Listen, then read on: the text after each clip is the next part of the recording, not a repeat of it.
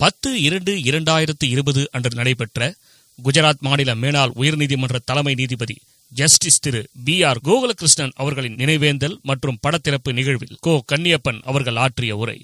மணவரகர் மன்றத்தினுடைய காப்பாளர் மாண்புமிகு டாக்டர் பூரா கோகுலகிருஷ்ணன் அவருடைய நினைவேந்தலை முன்னிட்டு இந்த படத்தை திறந்து வைப்பதற்கு ஏற்பாடு செய்திருக்கின்ற திராவிட கழகத்தினுடைய தலைவரும் எனது பாசத்துக்குரிய அருமை அண்ணன் ஆசிரியர்களுக்கு முதற்கண் வணக்கத்தை தெரிவித்துக் கொண்டு இந்த விழாவிற்கு வருகை தந்து இந்த படத்தை திறந்து வைத்து இருக்கின்ற நமது மதிப்புக்கும் மரியாதைக்கும் உரிய திராவிட முன்னேற்ற கழகத்தினுடைய தலைவர் பாசத்துக்குரிய தளபதியார் அவர்களே இந்த வேலையிலிருந்து நினைவேந்திராட்ட வருகின்ற இந்த எனது மதிப்புக்கும் மரியாதைக்கும் உரிய அருமை அண்ணன் பி. பாஸ்கரன் அவர்களே அதேபோல் இந்த மழக வருகை முன்னாள் உயர்நீதிமன்ற நீதிபதி டி. ஹரி பதனாமன் அவர்களே முன்னாள் உயர்நீதிமன்றத்தின் நீதிபதி மாண்புமிகு ஜி. எம். அக்பர் அலி அவர்களே இந்த விழாவுக்கு வருகின்றிருக்கின்ற பூரா கோகுலகிருஷ்ணனுடைய உறவினராகிய அவருடைய மூத்த புதல்வர் பிஜி சுந்தரராமன் அவர்களே ராம்குமார் அவர்களே அவருடைய மூத்த சுகா சகோதரருடைய புதல்வர் பி ஆர் ராமசாமி அவர்களே டாக்டர் சிவராமன் அவர்களே எனது மதிப்புக்குரிய பாசத்துக்குரிய டாக்டர் ரத்தனம் அவர்களே இந்த விழாவிற்கு இந்த பூரா கோகுலகிருஷ்ணனுடைய உறவினர்களே அவர்களை அனைவரையும் அனைவருக்கும் நன்றி கூறி அதேபோல் இந்த விழாவுக்கு வருகை தந்திருக்கின்ற திராவிட முன்னேற்றக் கழகத்தினுடைய நிர்வாகிகளே உறுப்பினர்களே அதேபோல் திராவிட கழகத்தினுடைய நிர்வாகிகளே உறுப்பினர்களே மற்றும் விழாவுக்கு வருகை தந்திருக்கின்ற மதிப்புக்குரிய நண்பர்களே தாய்மார்கள் உங்கள் அனைவரையும் நான் நன்றி தெரிவித்துக் கொண்டு மாண்புமிகு பூரா கோகுலகிருஷ்ணன் அவர்கள் எங்களுடைய மணவடகர் மன்றத்திற்கு இரண்டாவது தலைவராக இருபத்தி ஒம்பது ஒம்பது ஆயிரத்தி தொள்ளாயிரத்தி ஐம்பத்தெட்டு தலைவராக பொறுப்பேற்றார்கள். பொறுப்பேற்கின்ற நேரத்தில் மணவழகர் மன்றத்தினுடைய கொள்கை அதனுடைய குறிக்கோள் அனைத்தையும் அவரிடத்தையே சொல்லி இதற்கு உங்களுக்கு சம்மதம் என்றால் நீங்கள் ஒப்புதல் தாருங்கள். யோசனை பண்ணி தாருங்கள் என்று அவருக்கு ஒரு பத்து நாளைக்கு முன்னே நாங்கள் கடிதம் கொடுத்து அது ஏற்றுக்கொண்டு தான் இருபத்தி ஒம்பது ஒன்பது ஆயிரத்தி தொள்ளாயிரத்தி ஐம்பத்தி எட்டு அன்று தலைவராக இருப்பதற்கு ஒப்புதல் தந்தார்கள். அதிலிருந்து இந்த மன்றத்தில் தலைவராக இருந்து பணியாற்றி எங்களுக்கெல்லாம் வழிகாட்டி கொண்டிருந்தவர். திராவிட முன்னேற்ற கழகத்தினுடைய ஆட்சி உதயமான பிறகுதான் அவர் அட்வொகே- அட்வொகேட் ஜெனரலாகவும் பப்ளிக் ப்ராசிக்யூட்டராகவும் ஒரே நேரத்தில் இரு பதவிகளை அவர் வகித்து வந்தார் என்பதை நான் தெரிவித்துக் கொள்கிறேன். அதேபோல் அருமையான டாக்டர் கலைஞர் அவர்கள் முதலமைச்சரான பிறகு சென்னை உயர்நீதிமன்றத்தின் நீதிபதியாக அவர் பதவியேற்றார் என்பதையும் நான் இங்கே கூறிக்கொள்ள கடமைப்பட்டிருக்கிறேன். அவருக்கு முழுக்க முழுக்க இந்த பதவி உயர்வுகள் எல்லாம் திராவிட முன்னேற்ற கழகத்தினுடைய அருமையான டாக்டர் கலைஞரால் அவர்களால் ஏற்றுக்கொள்ளப்பட்டவர் தான் என்பதை இங்கே நான் தெரிவித்துக் கொள்ள கடமைப்பட்டிருக்கிறேன். மாண்புமிகு நீதிபதி பூரா கோகுலகிருஷ்ணன் அவர்கள் எங்களிடத்தில் வழக்கறிஞராக இருந்தபோது தலைவராக இருந்தபோது எங்களுடைய உறுப்பினர்கள் அவர் குழுவிலே பொது குழுவிலே தலைமை தாங்குகின்ற நேரத்தில் பெரிவாரான கேள்விகள் கேட்பார்கள். அதையெல்லாம் எரிச்சலடையாமல் பொறுமையோடு எங்களை அந்த கு- உறுப்பினர்களுக்கு பதிலளித்து அந்த கூட்டத்தை இனிதாக முடித்து வைப்பவர்.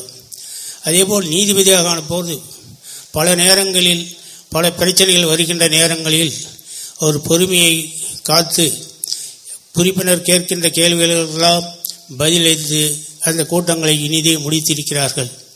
காரணம் மணபடகர் மன்றத்தில் இருக்கக்கூடியவர்கள் கேள்வி கேட்பதிலே தயங்குவது இல்லை. அப்படிதான் பல பிரச்சனைகள்.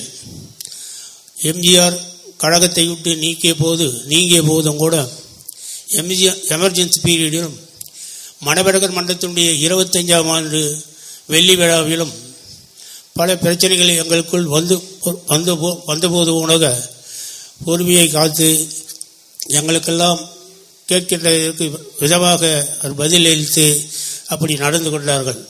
ஒரு மன்றம் அறுபத்தி நான்கு ஆண்டுகளாக இயங்குகிறது என்றால் அதனுடைய உறுப்பினர்கள் கேள்வியை கேட்பதற்கும் அதே நேரத்தில் உடைப்பதற்கும் பேர் உள்ளம் படைத்தவர்கள். மணவரகர் மன்றம் ஏதோ பொழுதுபோக்காக ஆரம்பித்த மன்றமில்லை என்பதை அருமையான டாக்டர் கலைஞர் அவர்கள் எங்களை பாராட்டியது உண்டு.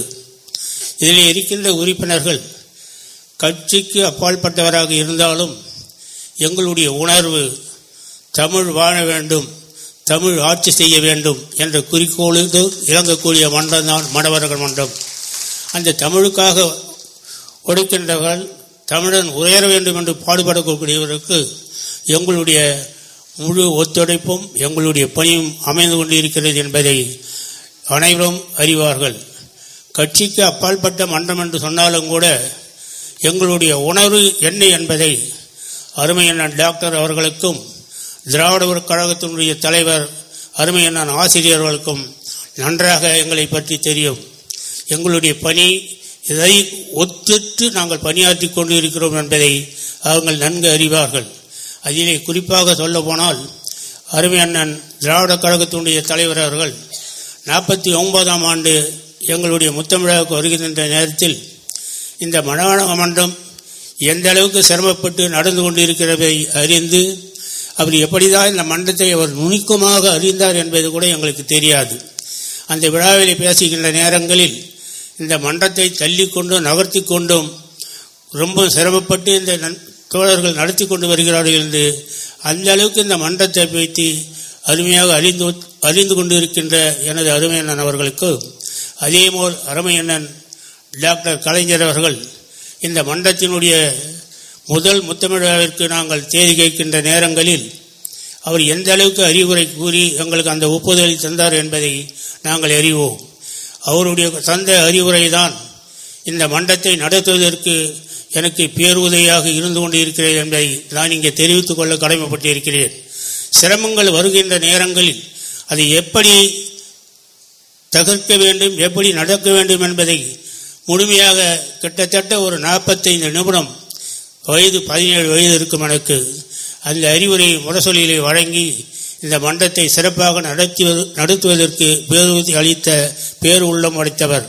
அவருடைய ஆதரவால் எங்களுடைய மன்றத்தின் காப்பாளர் அவர்களுக்கு இந்த அளவுக்கு பதவியை அளித்து அவருக்கு இந்த அளவுக்கு வழிகாட்டிய அவருக்கு நன்றி தெரிந்து எங்கள் காப்பாளர் அவர்கள் அறுபத்தி ஓரு ஆண்டுகளாக எங்களுடன் பணியாற்றிய அந்த நல்ல உள்ளத்தையும் நாங்கள் மறக்கவில்லை.